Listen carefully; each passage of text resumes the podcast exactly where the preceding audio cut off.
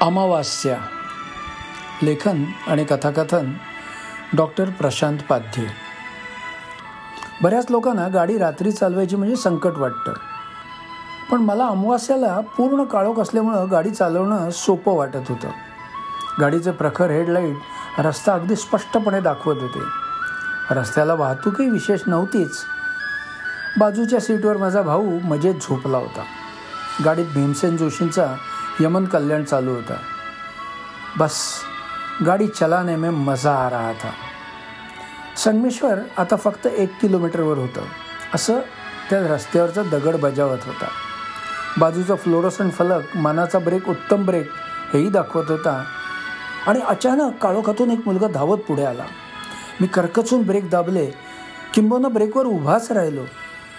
गाडी कशी बशी थांबली आणि एवढं करू नये तो मुलगा येऊन गाडीच्या बॉनेटला थडकलाच. मला वाटला याला जोरदार धडक बसणार पण थोडक्यात निभावलं. मला कळे ना एवढ्या रात्री हा मुलगा इथे रस्त्यावर काय करतोय आणि असा असा अचानक गाडीच्या समोर का धावत आला? नशिबानं ब्रेक लागले. नसते लागले तर? नुसत्या विचारानंच मला घाम फुटला. मी ठरवलं याला चांगला झाडून काढायचा म्हणून काच खाली करून डोकं बाहेर काढणार. एवढ्यात तो मुलगाच पुढे आला आणि नाजूक आवाजात आर्जवी स्वरात बोलायला लागला. काका मला बरोबर नेता काय? कुठे जायचं आहे तुला? त्याच्या त्या कोमल आवाजाने मी विरघळलोच. वसईला. वसईला म्हटल्यानंतर माझं कुतूहल जागृत झालं कारण मी वसईचाच होतो. आणि आत्ता वसईलाच चाललो होतो. त्याने एक कागद पुढे केला. पत्ता होता पाटील फार्म हाऊस. अरेच्या हे तर मला माहीत होतं. हे पाटील माझे नेहमीचे पेशंट होते. माझंही त्यांच्याकडे जाणं येणं होतं. अरे तिथे कशाला जायचं आहे माझी मोठी बहीण आहे तिथे. का कुणाला ठाऊक? पण मी त्याला गाडीत घेतला. आणि त्याच्याबरोबर गप्पांची गाडी पण सुरू झाली. त्याच्या हातात फक्त एक पिशवी होती आणि त्यात दोन आंबे होते. बाकी सामान असं काहीच नव्हतं. काय रे? एवढ्या रात्री का निघालास? मी दुपारीच निघालो होतो पण कुणी गाडी थांबवलीच नाही. घरी परत कसं जाणार? मी तर घरातून पळून आलो होतो. म्हणून तर इतका वेळ गाडी थांब कोणीतरी थांबवील म्हणून वाट बघितली. अरे म्हणून काय म्हणून काय असं गाडीसमोर धावत यायचं? काही झालं असतं तर? कुणीच गाडी थांबविना म्हणून आलो. तो अगदी शांतपणे उत्तर देत होता. मला जाणवलं की त्यानं सकाळपासून काही खाल्लेलं नाही. मी त्याला एक लाडू आणि दोन केळी दिली. मी आणि माझा भाऊ रविवारी सकाळी राजापूरच्या गंगेमध्ये स्नान करायला वसवून निघालो होतो. संध्याकाळी सर्व आटपून परत निघालो. वाटेतच आमचं मूळ गाव लागत होतं. तिथे गेलो काका काकूंना भेटलो जेवून रात्री दहाला निघालो. पहाटे वसईला पोचू म्हणजे नऊ वाजता मला दवाखान्यात जाता येईल असा हिशोब केला होता. माझ्याबरोबर भाऊ होता त्यामुळे आम्ही आलटून पालटून गाडी चालवायचो. एक चालवायचा तेव्हा दुसरा झोपायचा. त्यामुळे विश्रांती मिळाल्यामुळं पुन्हा फ्रेश होऊन गाडी चालवायलाही त्रास होत नसेल. आत्ता मी गाडी चालवत होतो.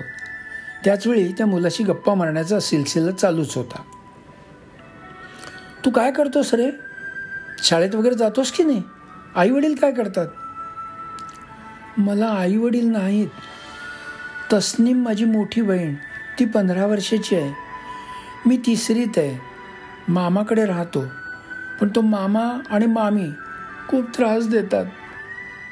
तस्नीमकडून कधी महिन्याचे पैसे उशीर आले तर मामा मला मारतो.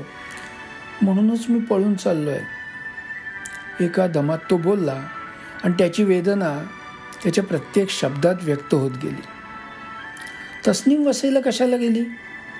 कशी गेली तिथे? मागे पाटील साहेब गोव्याला आणि गणपतीपुळ्याला गेले होते. परत जाताना त्यांची गाडी मगाशी मी जिथे उभा होतो तिथे पंक्चर झाली आणि पाणी प्यायला म्हणून ते आमच्याकडे आले. मामानं मोठी माणसं दिसतात पैसेवाली वाटतात म्हणून लगेच स्वागत केलं.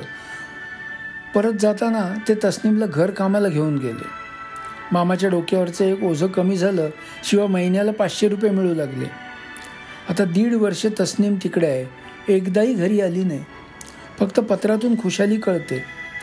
मला तिला भेटायचं वाटतं खूप पण कोण नेणार?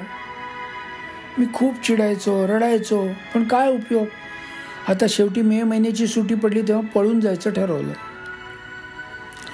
मी विचार केला पाटलांशी बोलू आणि या मुलाला पण त्यांच्याकडे ठेवायची व्यवस्था करू.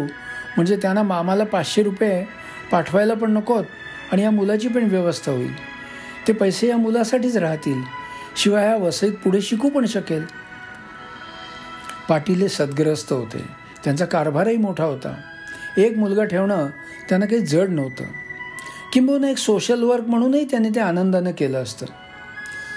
जरा वेळात पोटात थोडं खाणं गेल्यामुळं आणि गाडीच्या सतत बसणाऱ्या हादऱ्यामुळं तो मुलगा पेंगू लागला.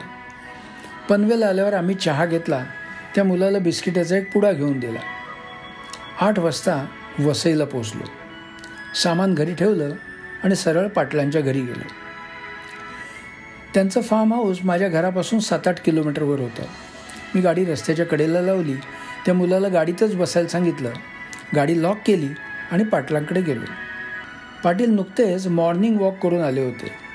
मला बघून ते लगेच दारात आले. या या डॉक्टर या. आज सकाळीच तुमचं द अलभ्य दर्शन झालं. मी आत्ताच मॉर्निंग वॉक करून आलो तुमचा सल्ला अगदी काटेकोरपणे पाळतो आहे हां. हे नाम्या डॉक्टरांसाठी साखरेचा आणि मला बिनसाखरेचा चहा आण.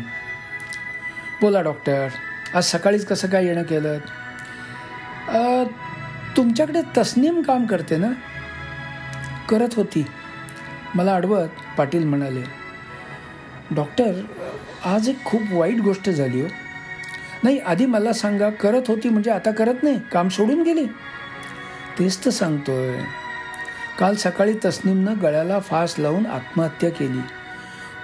खूप प्रॉब्लेम झाले त्यामुळे पोलीस आले पंचनामा चौकशा पोस्टमार्टम सगळं काही झालं. तिच्या मामाला कळवलं तर त्याने चक्क हात झटकले. म्हणाला आमचा या प्रकरणाशी काही संबंध नाही. तस्नीम तुमच्याकडे गेली तेव्हापासून तुमचा आमचा संबंध संपला. आता तुमचं तुम्ही क क्रियाकर्म काय करायचं ते करा आणि मला परत फोन करू नका. पण तस्नीमनं आत्महत्या का केली? काय सांगू तुम्हाला? अहो तिला एक लहान भाऊ होता. शुक्रवारी तो वसेला यायचं म्हणून घरातून पळून निघाला. रस्त्यावर निरनिराळ्या गाड्यांना हात दाखवून लिफ्ट मागत होता. पण कुणीच थांबत नव्हतं म्हणून एका गाडीसमोर धावत आला. त्याने ब्रेक लावले पण त्याला वाचवू शकले नाही. तो जागच्या जागी खलास झाला. ती बातमी आमच्याकडे सकाळी आली आणि ऐकून तस्नीम वेडी पिशी झाली. नंतर थोड्या वेळानं जवळपास कुणी नाही बघून तिनं गळफास लावून घेतला. मी दोन मिनटं सुन्न झालो. तेवढ्यात नाम्यानं चहा आणला पण मी चहा न घेता धावत गाडीकडे गेलो. गाडी लॉक होती. मी दरवाजा उघडला आणि आत पाहिलं. आत कुणीच नव्हतं. प्लॅस्टिकच्या पिशवीत दोन आंबे आणि अर्धवट खाल्लेला बिस्किटचा पुडा होता. तेवढ्यात मला आठवलं काल अमावास्या होती.